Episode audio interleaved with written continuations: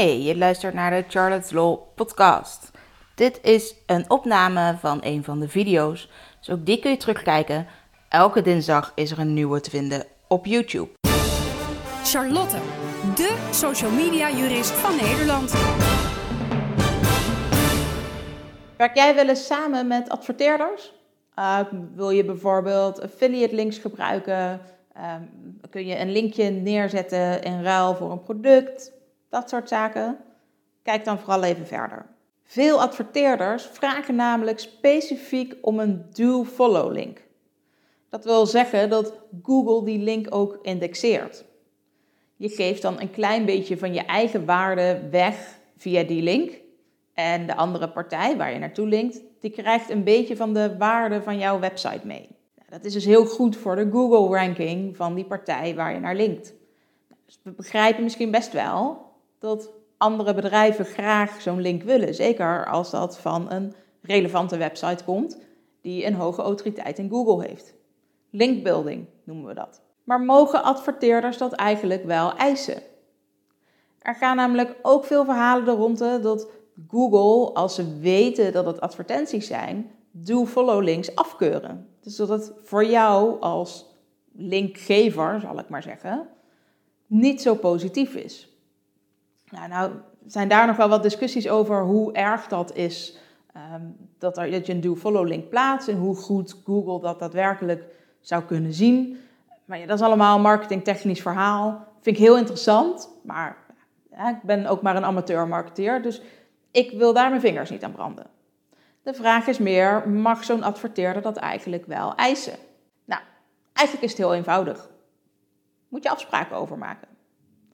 Een adverteerder die vooral bezig is met linkbuilding, die vinden vooral zo'n do-follow link heel belangrijk. Als dat dus onderdeel is van de afspraak, prima. Dan moet jij dus die do-follow link plaatsen. Dan is het geen argument dat Google dat niet zo tof vindt. Althans, het is geen juridisch argument om het toch niet te doen. Je moet daarbij gewoon onderling afspraken maken.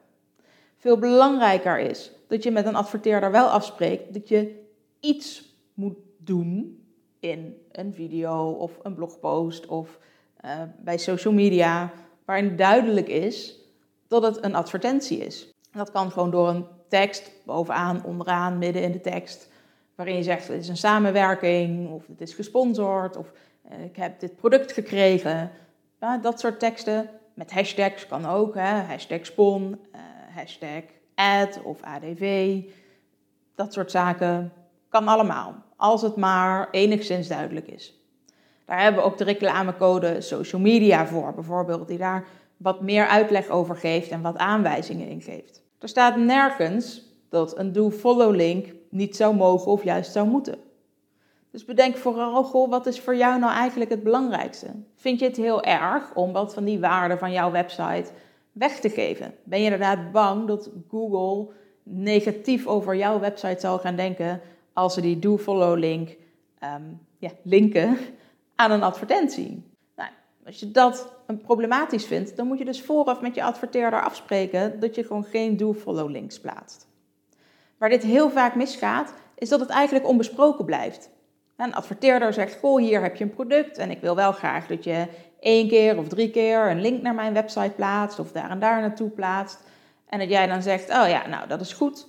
En verder wordt er niet zoveel afgesproken. Bedenk dus vooral, spreek af of het per se een do-follow link moet zijn of niet.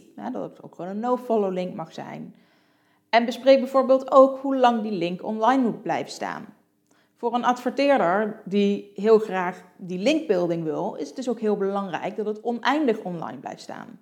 Want ja, als die link op een gegeven moment verdwijnt, is het niks meer waard. Gaat het ze eigenlijk niet zozeer om de link op zich, hè, dus niet om de linkbuilding, maar willen ze alleen maar het linkje zodat mensen misschien makkelijker iets kunnen aankopen, dan kan het ook best zijn dat ze het prima vinden als het maar een half jaar of een jaar online staat. Bespreek dat vooral en neem ook zelf dat initiatief. Laat dat niet bij die adverteerder liggen. En jullie zijn allebei ervoor verantwoordelijk om goede afspraken te maken. Zo simpel is dat nou eenmaal. Nou, mocht je nou meer vragen hebben over de afspraken die je moet maken als blogger met een adverteerder of als influencer met een adverteerder of juist andersom, mail of bel dan gerust. Dan helpen we je met het maken van die afspraken of misschien wel met het uitleggen van wat er al op papier staat.